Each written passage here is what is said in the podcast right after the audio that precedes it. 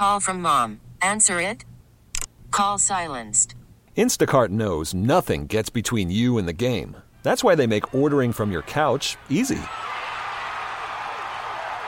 Stock up today and get all your groceries for the week delivered in as fast as 30 minutes without missing a minute of the game.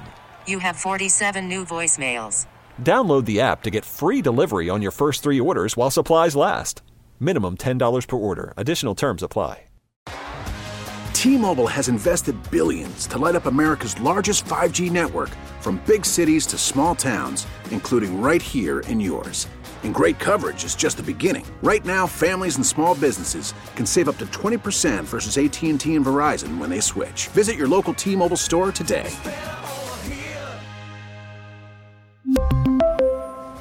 Plan savings with three lines of T Mobile Essentials versus comparable available plans. Plan features and taxes and fees may vary. Aha, now we turn our Rabbitt KMOX at your service thoughts to a favorite subject of, I guess, most everyone food. Wonderful food. Our favorite foodie is here to talk about, and no, she, I don't think she's a foodaholic, but you never know. Uh, her name is Suzanne Corbett. Hi, Suzanne. Welcome. Hey, Rabbitt. And you know what? Yes. I am a foodie holic. But, you know, back in the days, they used to call us gourmands. Oh, yes. I, funny. I was just listening this morning, early morning, to um, the uh, I, I can't remember the whole name of the show. Nero Wolfe, an old radio program that starred Sidney Greenstreet, and he's described in the show in, in the introduction as the gargantuan gourmet. Which well, he would have been more of a gargantuan gourmand because gourmands love, love to eat, I- period. that would have been And him. That's him. Uh, now, what about your dining delights so far this weekend? Uh, Have anything uh, outstanding? Any what uh, that you've been or that you prepared? Oh, dining delight! You know, I discovered one of the what, what what's going to be the the hot new picnic place. I think Picnic. uh, it's out in Cottleville, and it's being um, the the new um the the new take called La Chambre de la Fleurs, which is the the recreation, the new branding of what uh, Stone Soup Cottage. oh yeah, was. that was a great place. And they're doing a wonderful job. Chef Carl out there and Nancy, McConnell, they are taking the classic French picnic and upped it Hmm. by a thousand points. in their beautiful new facility with it is just surrounded by flowers. It's actually an old, the the old stone uh, soup cottage, but it has expanded out and is now providing these beautiful picnics that you can go in and and just enjoy uh, uh, classic fare with wine, beautiful surroundings, of course, with lovely flowers because that's what Champ de. It's the uh, g- the garden of uh, flowers, the field of, of flowers, Hmm. and uh, it, they are just. It, it's going to knock it out of the park. Absolutely knock it out of the park. And another interesting spot that I, I that I returned to this just this past week, the Muny is open again, Yep. and the Culver Pavilion is once again open for for dinner before the show. And Chef Joe Wilson out there is doing a great job putting his charcuterie boards together, Oh. which is a little something different than what they've done in the past. They don't have the uh, bountiful buffet like they did. They've scaled it down a little bit, but it's working very well, and it's getting well received by the patrons. Now that only goes on when the music uh, Muny is on, right? That's not. It the, only goes on while the Muny's on. You know, it's sort of like picnics. Yeah. You have to take advantage of great weather and also the show that's going to be going on. Uh, and I think the last uh, show will be Sisters Act, and that ends, I believe, the second week of August, Oh, so you have like a lot that. of time. I, well, uh, right now uh, it's Beauty and the Beast. I believe is that what's there now? I've, I've lost track of what's there, and I know chess is coming up, and I don't know what chess is about, but might be interesting. When- It should be, when we but talk- right now, uh, Beauty and the Beast was great, and of Yeah. course, you want to be your guest with all those wonderful dishes that they dance around. Although my plates on my table do not dance around. Well, when we talked last week, you were very busy, as you always are, writing something. What what were you writing? What what did, uh, where do you write? Uh, as far as uh, are, are there blogs, are there websites, or magazines, or where would we find your articles? Well, you can find my art articles almost uh, anywhere you pick up a gazelle or online. Oh yeah. You can also check what I'm doing. Once in a while, I pop up on the Post Dispatch, uh, also on West News Magazine, Mid Rivers News Magazine, AAA. Uh, I am. I'm, I'm out there trying to uh, feed the world with, with, with good food ideas and recipes. you, and first thing you mentioned, and I'm sure a lot of people don't know what it is, and I haven't seen it for long, years actually. Gazelle, what is that? Gazelle is a magazine that is uh, printed here. Uh, it's it's mostly online now. It's uh, well, once in a while they'll they'll do a special print is issue, but online Gazelle STL, and it is all about the uh, living greatly large and beautiful and taking advantage of all the great things that are in St. Louis, from theater to food to fashion to just the latest happenings that are in town. And it- it's a great way to stay informed. Sure. Do you It's a great use uh, artificial intelligence in your writing at all, or in your research? no, I wish I could, but, but the uh, internet, the uh, artificial intelligence doesn't think the way I do.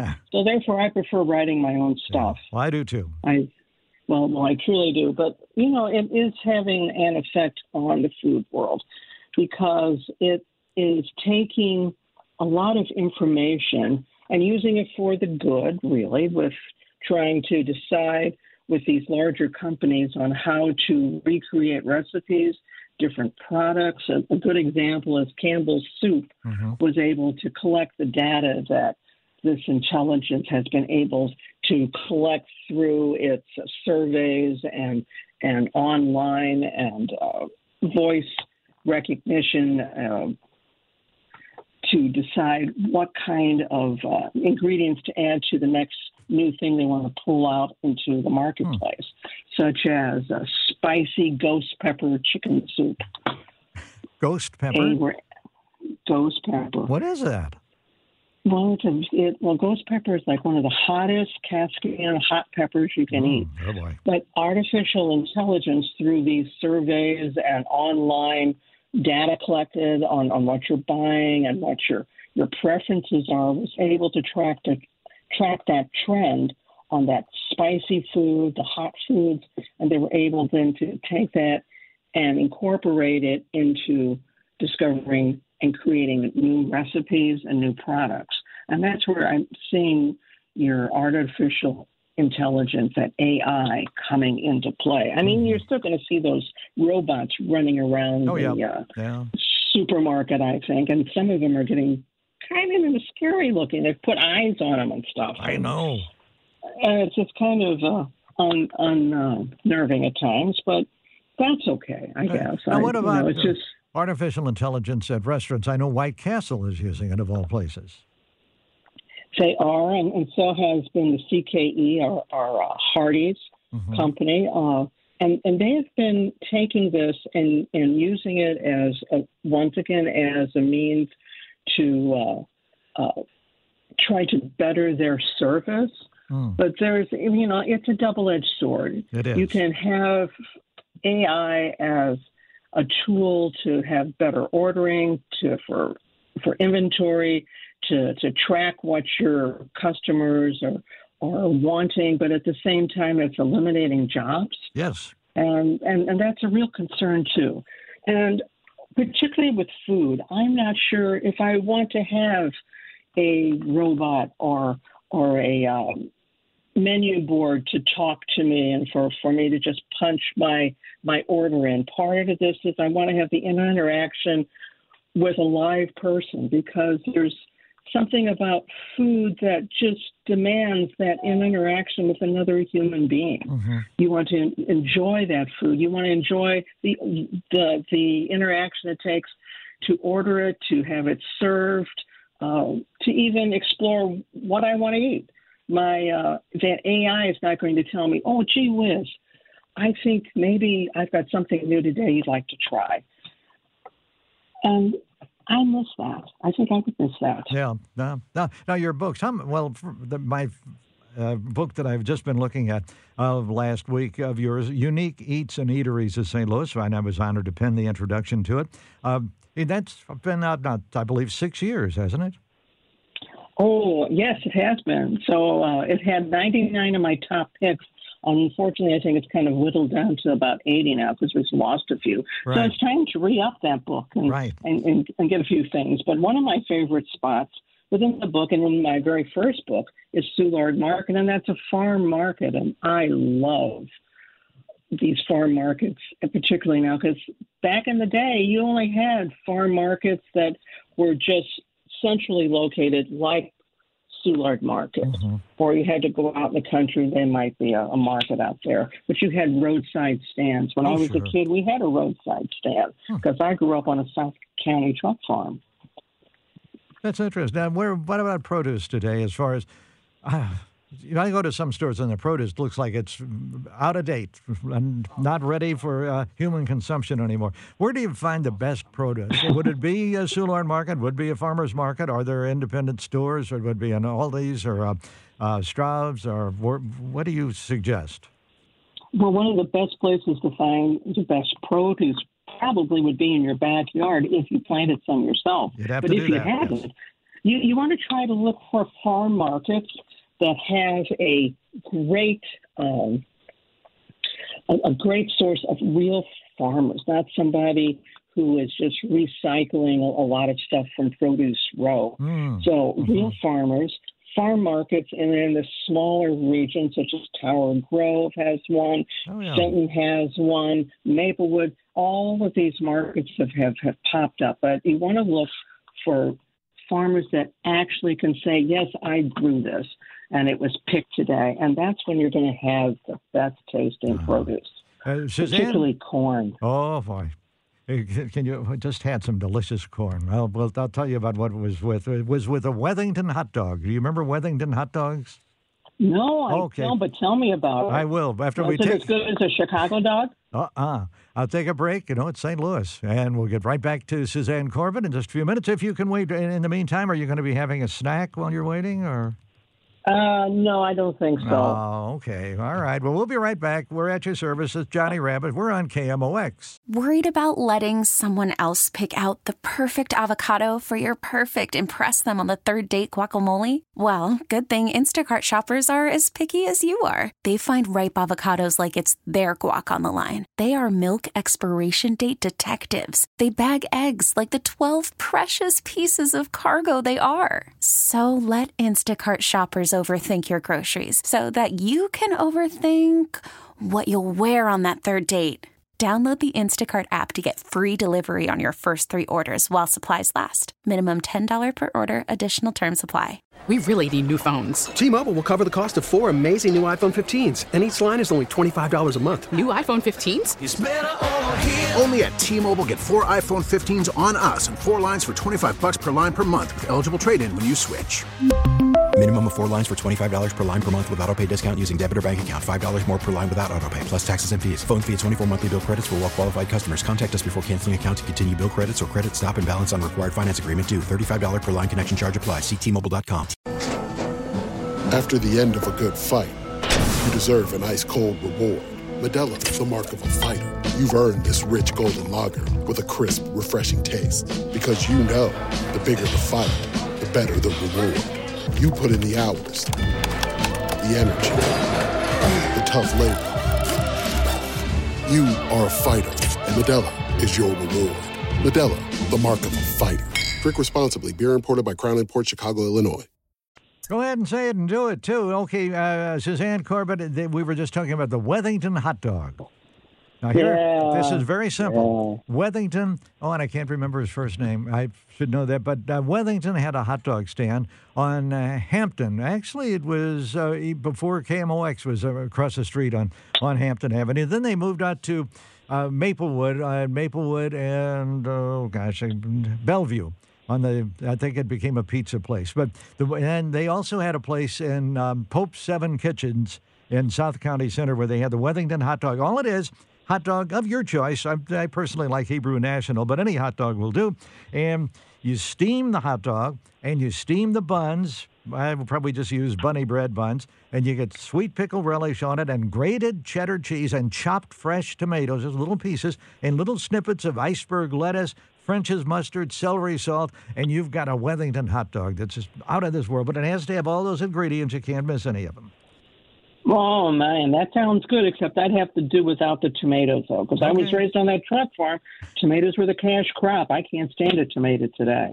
oh, and that's the truth. What a It's- change. It's just one of those things. But, you know, one of the best hot dogs I like Yes. was the ones we grill out at Jefferson Barracks Park during the mm. JB Blast that's coming up this Friday. Oh, what is it? And What's those this? are just, it's just, they're grilled just over old fashioned charcoal Mm. and just hit it with some relish and some mustard and off you go. And it's really good. Nice And we raise funds to help the uh, support and preservation of Jefferson Barracks Historic Site. Now, when is that going to be? uh, when is that? that's going to it's our free concert on Friday at Jefferson Barracks at the Amphitheater, and at the end of the concert there'll be fireworks. And there's also has what they have uh, called their food truck row with. I believe there's almost a dozen trucks. I believe we might have competition this year with with uh, uh, a truck that's going to have hot dogs, but uh, that's okay too. There'll be plenty of dogs and all kinds of other stuff for people. Or if you don't want to purchase a dog, you can bring your own food in with it, your cooler, and just enjoy a free time out. Compliments of St. Louis County Oh, Parks. that's that's very nice. I'm just uh, coming in today, just past the Campbell House Museum. Now, you've got a book about their recipes. Oh, the Campbell House is a very special place for me. Uh, the Gilded Table that talks about uh, all the recipes of Virginia Campbell, who was the mistress of the house, wife of Robert, who was a uh, a businessman, a fur trapper. Uh, oh my goodness, he was one of the what I call the Bill Gates of the 19th century. He was very, very involved with so many different things. But his wife was considered the uh, hostess with the mostess in St. Louis, and her table was actually set with beautiful china and dishes and uh, just wines and all the wonderful things. And uh, this time of year, you'd want to have what's called the Roman punch, which was what we call the, their signature uh, recipe of the house, which is like a champagne slushy. And that's a very refreshing thing to have on a 100 degree temperature day. Yeah. And to see that house, too, to go there and see all of that original stuff that's from when she was alive. It's amazing. That's right. Right. From the 1860s and 70s. Um, it's it's one of the most complete culinary uh, collections in the country. I mean, we know exactly how things were served thanks to the records that the family kept. We we know where they did their grocery shopping. We know what kind of wines they drank, what whiskey they had. They saved the corks. We found them in the basement My when they renovated the house. I mean, it's amazing. fascinating. It's Wow. a fascinating story. But do you collect book cookbooks? Well, I have over a thousand hardbound. Uh, you collect So cookbooks. yeah, I do. What? Where do you? Yeah, I do. Where do you get them? I mean, everywhere. Do you go to sales or individuals? Well, I've been collecting them for for decades, Rabbitt, Uh-huh. and then, you know, someone said, "Don't you have enough cookbooks?" And I say, "Never, never, never. I never have enough cookbooks Gosh. because there's there's social history. If if you want to learn about people and a town or a region, grab a local cookbook or cookbooks of the era because it can you, you can learn so much about who the people were, their background, what they liked, and how they partied, and just how they lived their daily lives. A good example for that is, is some of the the earlier colonial books and recipes that survive. Right now, I'm working on an event that'll be held in September that'll focus on French colonial foods in celebration of the uh, um, the 300th anniversary of Joliet coming down the Mississippi. So that's going to be a lot of fun. Too. Gosh, that is. You do so many great things. Thank you. And thank you for taking the time to talk with us today. And I'm glad you didn't come to the studio because there are, if you watch television to say, does that look like a big crowd? I don't think I've ever seen a bigger crowd downtown. It, it's, it's phenomenal. Well, gee whiz, we should have come down and opened a hot dog stand. Yeah, yeah, that would have been a great idea. As always, it's great to talk with you, Suzanne. Thank you very much. Well, thank you, Rabbitt. Bye bye. Bye bye. Suzanne Corbett.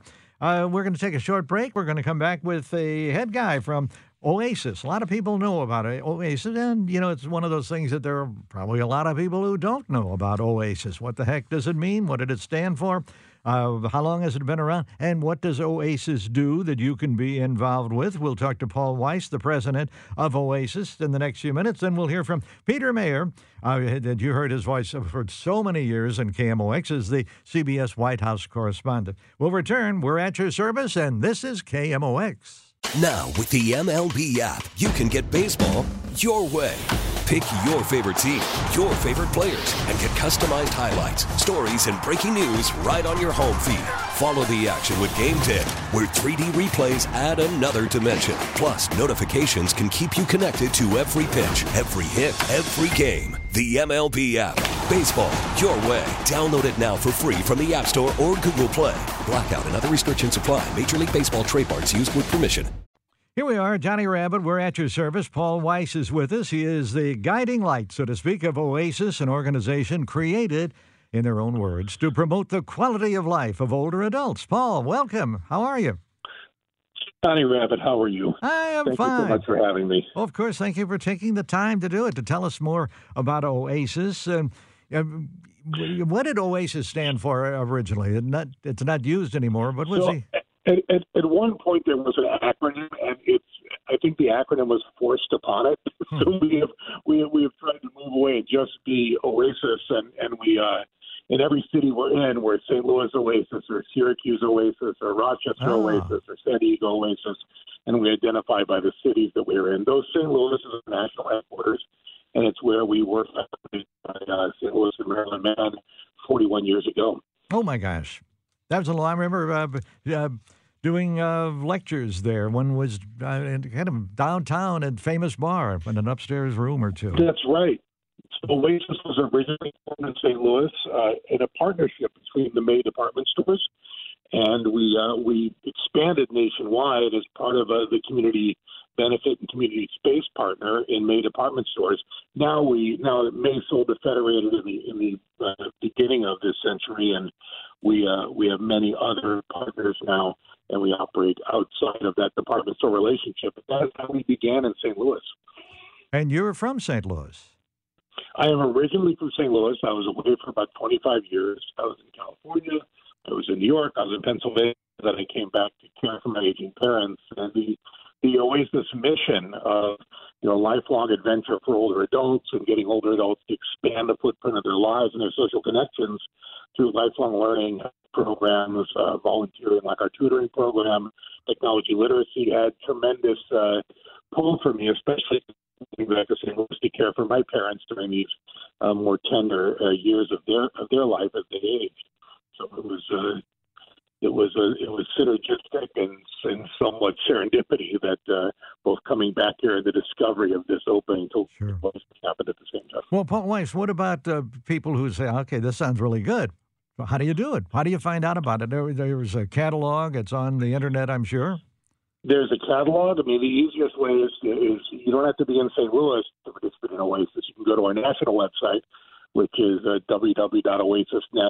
www.oasisnet.org. OasisNet is one word, O-A-S-I-S-N-E-T dot O-R-G. And then you can pull down uh, on the front page, there's all our Oasis Center locations. And you can, in St. Louis is one of them. Or if you're you're not convenient to St. Louis or any of our other cities, we have a, a huge array of virtual classes for Oasis everywhere. And we have uh, participants in exercise classes, lifelong learning, technology literacy, and more, all uh, all online and all live. And they are they're sourced from every one of our centers throughout the country from our best instructors. You've got some great instructors on your list, and you've got some great uh, people working in your office, and you also have a lot of great volunteers. I imagine you always need volunteers. We always need volunteers. We need volunteers for obviously our intergenerational literacy tutoring program. We have pre-pandemic we had about 2,500 literacy tutors working in 27 school districts throughout the metro area, and uh, and 4,500 tutors nationally. Post pandemic, we lost a lot of our tutoring population, but we're building it back up. The demand from schools exceeds the number of tutors. So if you have any interest as an older adult in in engaging with kids in a mentorship capacity, we will train you how to be a reading tutor. Um, you get to work with kids in K through fourth grade, build all these relationships within schools. It's a tremendous way to give back to the community. And uh, we also need uh, volunteers to teach classes. If there's something that you're passionate about, we have a way for you to share it with others. If you, we need volunteers for our health programs trained as uh, as leaders for community-based health programs. You can become a, a health education expert, and obviously we need volunteers to do things like uh, just work in our office and and help us coordinate classes and uh, and, and engage with with the older adults we serve. So we we operate uh, uh, relatively frugally because we have so much volunteer firepower delivering the Oasis mission yeah. in all these different ways. Now, what are your thoughts, Paul, about the future of artificial intelligence, and is that being done with Oasis? Are you having any programs about that? Are people asking about it? So, a big component of what we have done the last almost 20 years now is technology literacy education. We have Oasis Connections is this uh, very large multi-course curriculum, and one of the things we've been talking about lately is you know, how do we use, uh, how do we start teaching people about artificial intelligence? The truth is, it's somewhat intimidating. Older adults are naturally uh, sort of skeptical or intimidated or feel alienated by new technology, but a lot of it's fairly easy to use. Uh, one of the things that we have been uh, developing new program planning for is uh, creating opportunities for adults to enter the new economy. And we think teaching people how to use AI tools will be a part of that. Mm-hmm. And as we develop this sort of workforce development uh, aspect of our lifelong learning programs, uh, teaching people how to use uh, large language models like ChatGPT, how to write prompts, those sorts of things as shortcuts to uh, creating text, to blogging, to even creating uh, marketing content. We think that's a very important skill set. And we don't think it's a very high bar to learn. Older adults are more likely to feel intimidated by this sort of technology, but they shouldn't. Um, it's, uh, it's very learnable. Good, and find out more from Oasis. Well, Paul, thank you, Paul Weiss. I hope to talk to you again soon in KMOX and maybe see you in person at one of your events. I hope you will as well. Thank you so much. John. We appreciate it. Thank you, Paul. This is Johnny Rabbitt. My next Oasis program, incidentally, is called Checking In, a history of hotels and motels in St. Louis, mostly about hotels. That's going to be Thursday, July 27th from 10:30 to noon at the center of Clayton. Thursday, July 27th, hotels. Check in on it. Uh, you can do that by visiting stloasis.org. A couple of recent AI themed novels are Barren Cove, if you want to read about AI. A novel, Barren Cove by Ariel Winter. Another one is The Mother Code by Carol Stivers. But the actual factual, not fictional AI came into being with uh, Alan Turing's work computer machinery and intelligence in which he created the Turing test. And this happened between the years of 1950 and 1956. Happening in just a couple of minutes, we'll have Peter Maer from CBS News on the air at KMOX. Now, KMOX at your service with yours truly, Johnny Rabbitt. We take pride in presenting the continuing adventures of Peter Maer, starring, of all people, Peter Maer. Peter Maer himself, he's here right now. Well, he's not really here right now, but he's somewhere right now. Peter, where are you anyway? I am in the greater Washington, D.C. area and just excited to blab it to the rabbit. Thank you, Peter, very much. Um, you know, when I think of you, uh, often when I hear I'm always listening to old music. A 1948 song, You Came a Long Way from St. Louis, which was on Peggy Lee's LP, Beauty and the Beat. It was even on Chuck Berry's album, Chuck Berry in London. But for you, the song title would be You Came a Long Way from Granite City. Isn't that true? That's right. I am a proud native of Granite City, Illinois, Johnny, a, a member of the, the class of 19. That, uh, yeah. See, that's that's the way to do it. Uh, we were talking to uh, Jordan Palmer earlier uh, the, the Morning Light website. He mentioned some of your work has been honored by a museum in Washington D.C. What what is that museum? Well, uh, I've been involved in several museums. This is the latest. Uh, it is the uh, the Capital Jewish Museum, mm-hmm. and uh, they asked me a couple of years ago when they were building it, Johnny, uh, if I had any mementos that I'd like to contribute. And I gave them a number of things that, frankly, I thought would be of real interest to them the uh, program from the Camp David Accords that uh, President Carter signed on the White House lawn. I was there when he signed that with Prime Minister Begin of Israel and uh, Anwar Sadat of Egypt. Uh, that is still in their archives, I, I'm told. Hmm. They chose to put uh, three press passes from a trip that I made to uh, Israel, Saudi Arabia, and Jordan with President George W. Bush. Wow. So that that is on display there, and that's why uh, I say I am a museum relic. and you mentioned other museums too. What are the others? Well, I've uh, actually just one other comes to mind immediately, and I've I've donated a number of things to the Clinton Presidential Library in um, Little Rock. And also, I've been in touch with a number of the people at the George H.W. Bush Presidential Library in College Station, Texas. I visited uh, there a couple of times and actually visited with President Bush there uh, many years ago. Hmm, that's great. Now, do you do you still have recordings of your work, uh, digital or tapes or cassettes or whatever, and scripts? Way too many for my wife. I know the feeling. Uh, you do, I know, because I, you know, I, Mrs. Rabbitt is also a good friend of mine. That's true. That she is. So, what are you going to do with all these things? Well, you know, right now they are uh, in on shelves and in cardboard boxes. I'm trying to uh, put some, not trying to. I'm working on putting some of my memories together for the grandkids, and uh, so that's that's where they stand. Yeah. Are you going to do a book? Write a book about your career? Are you? Well, on to the next question then.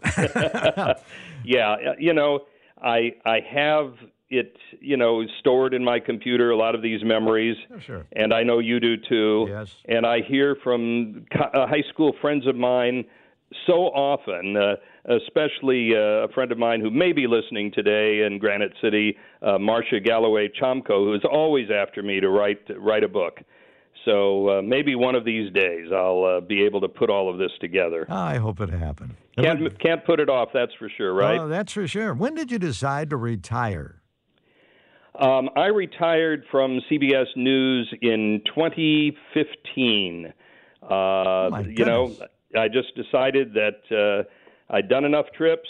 I'd Mm-hmm. gotten up at 4:30 in the morning for 20 some odd years to be at the White House by six o'clock in the morning, and uh, it was just time for someone else to uh, take the reins of the CBS News uh, White House booth.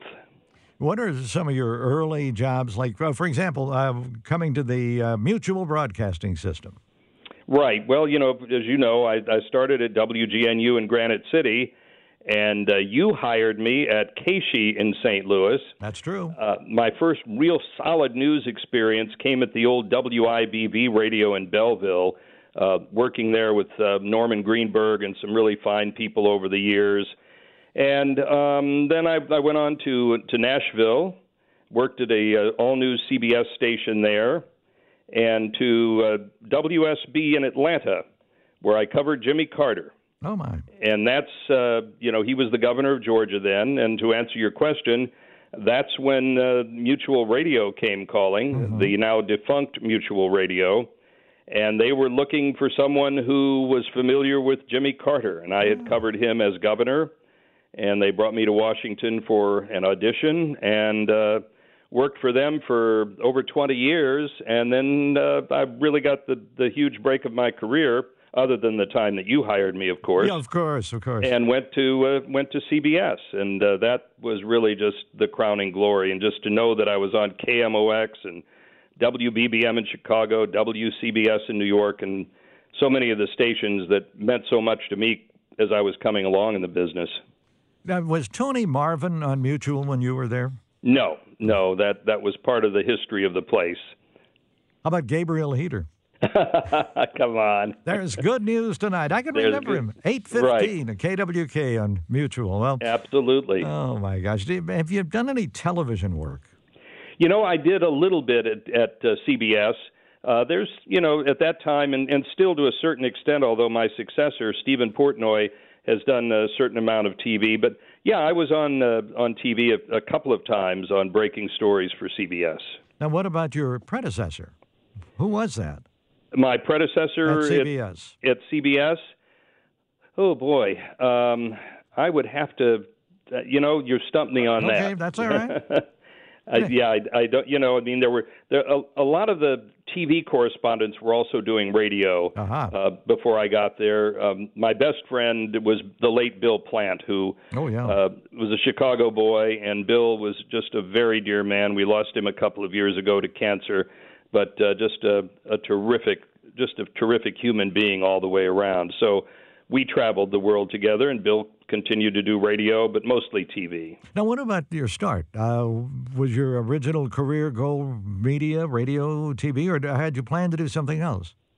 Well, you know, I, I sent you a picture not too long ago of a record that I have. It's a uh, a small disc that was recorded at Kiel Auditorium at a, the old St. Louis Home Show, and the record label reads KMOX, the voice of St. Louis and Rex Davis interviewed me when I was about seven years old.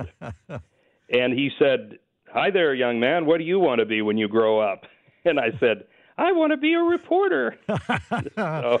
That's great. I, I, do remember that photograph. Matter of fact, I'll be using that in a uh, presentation I'm doing. I can't remember the date in December that I hope you can make it to the Missouri History Museum on a history of St. Louis radio and television. So thank you for sending that. Oh, I'm so flattered. Thank you, Johnny. Of course. What about a podcast? Have you have you ever done any podcasting? Are you interested in that? You know, CBS was just getting into that when I uh, when I retired, so I did do you know some of that and a number of things for CBSNews.com when it was sort of in its infancy. Uh, right now, no, I have not done any recently. Um, you know, so no. Sure. Uh, there was an article, I, I, may have sent this to you last week, about a radio show in Portland, Oregon that is completely hosted by an AI voice.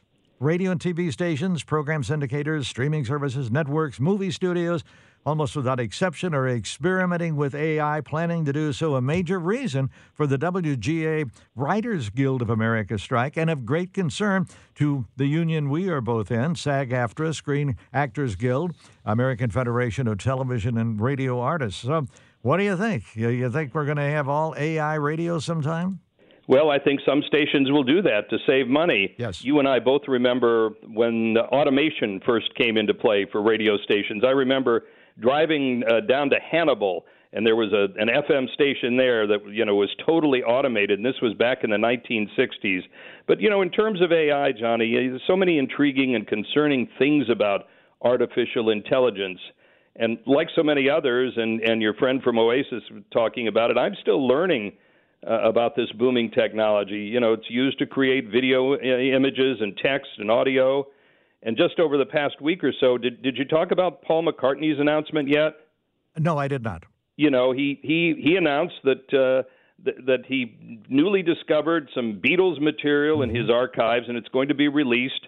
Uh, at what's being billed as the last Beatles oh, yeah. record. I did mention that, right? The last record. Yeah, yeah, using AI. Yeah, that, and they pulled John Lennon's voice from an old demo track and McCartney himself described it as quote kind of scary but exciting and he said we'll just have to see where this leads and I think you know in in so many ways it it's exciting it's intriguing but I got to tell you there are just some aspects of it that I personally am really worried about yeah me too now, what did, what about the presidential election? It's not that far off. Is how is AI going to fit into this?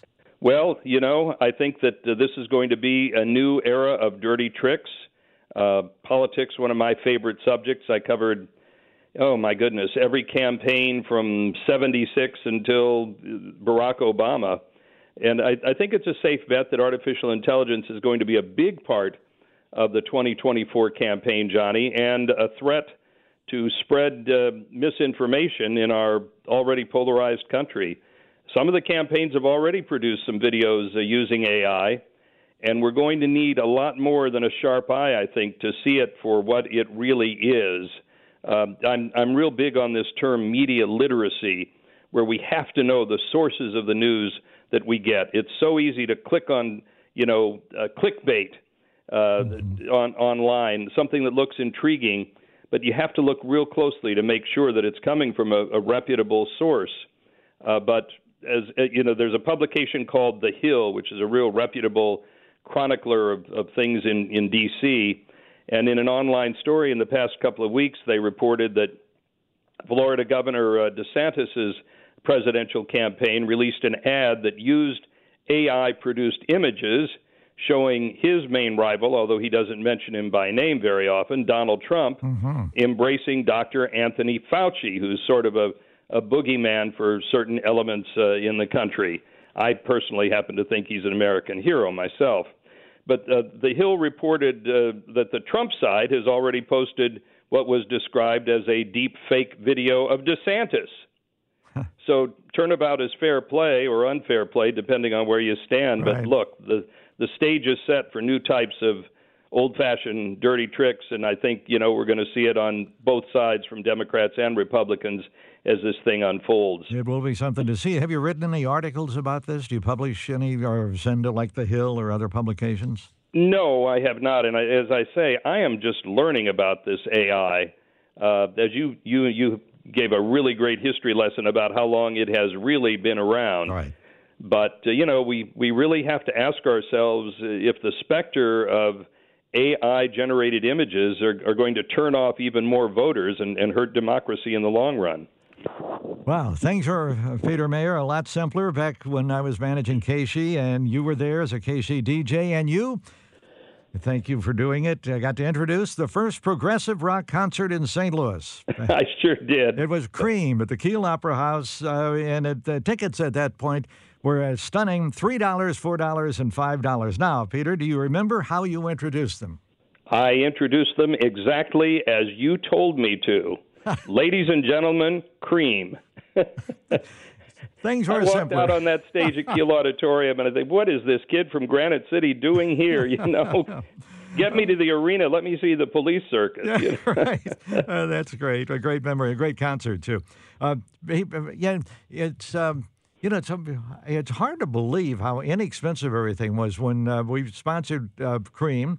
Uh, they their cost was three thousand dollars, Oh my! and it cost us fifteen hundred dollars to rent the Kiel Opera House. So, No. yeah, things have changed. Well, Peter, let's meet again on the radio or wherever in a few weeks and update on other topics. And I hope you do come to St. Louis sooner than later and drop in for a visit too. Well, you'll you'll you will see me not too uh, in the not too distant future, and I'll be in touch with you on that. But uh, if I were there right now, I would right now uh, be heading over to Ted Drewes for that Johnny Rabbitt concoction of chocolate covered uh, cherry concrete. You got it. Thank you. I, I, thank you very an unsolicited commercial from Peter Maer. Thanks a lot, Peter, very much. Thank you, Johnny. I love you. Bye bye. Thank you. Bye. And last week I mentioned to my physical therapist, uh, Kara Ringkamp of SSM Health, and I was doing a show that would in part be about AI. And she suggested watching a British TV series called Black Mirror. I had never heard of it. And I don't know if I'm happy that I have heard of it. But Black Mirror, nonetheless, it's on Netflix. It's about what they call speculative fiction and future sci fi technology. And she justifiably warned that the 27 episode series, which is based on the Twilight Zone, is a dark, deeply disturbing, and downright scary program. I watched a little of it, and she was right. It is very frightening. I think I'll stick with radio shows like the uh, little Dimension X and TV shows like One Step Beyond with John Newland, and of course some of the old books that kind of hint on the things that are that have gone on, like H.G. Wells' The Shape of Things to Come. Well, that's it for today. For yours truly, Johnny Rabbitt at At Your Service. I'll be back next Sunday, not for an At Your Service show, uh, but we'll be doing a little feature as we do, thanks to uh, Scott the Romer Jagow. Uh, normally on Sunday morning, because of the early baseball game we weren't on this morning, it's at 8:50 a.m. It lasts about five six minutes, and we're going to talk about some of the interesting things that have happened in St. Louis on Independence Day over the years. Of such events as the dedication of Eads Bridge and the first VP Fair and a lot more. Well, I have to acknowledge a, a couple of letters I got that I will not forget to get back to these people. David Adams of Chippewa uh, in Southwest St. Louis, and a really interesting later uh, letter from Tom Raber uh, in St. Louis, uh, talking about uh, his voice and uh, how to how to use your voice for uh, various things. He was talking about being doing on a commercial one time and how the announcer worked the microphone, so to speak. That's it for me. This is yours truly, Johnny Rabbitt on KMOX. We really need new phones. T-Mobile will cover the cost of four amazing new iPhone 15s, and each line is only $25 a month. New iPhone 15s? Only at T-Mobile get four iPhone 15s on us and four lines for 25 bucks per line per month with eligible trade-in when you switch. Minimum of four lines for $25 per line per month with auto pay discount using debit or bank account. $5 more per line without auto pay, plus taxes and fees. Phone fee at 24 monthly bill credits for all well qualified customers. Contact us before canceling account to continue bill credits or credit stop and balance on required finance agreement due. $35 per line connection charge apply. Ctmobile.com. Baseball is back, and so is MLB.tv. Watch every out of market regular season game on your favorite streaming devices, anywhere, anytime, all season long. Follow the action live or on demand. Track four games at once with multi view mode and catch up with in game highlights. Plus, original programs, minor league broadcasts, and local pre and post game shows. Go to MLB.tv to start your free trial today. Blackout and other restrictions apply. Major League Baseball trademarks used with permission.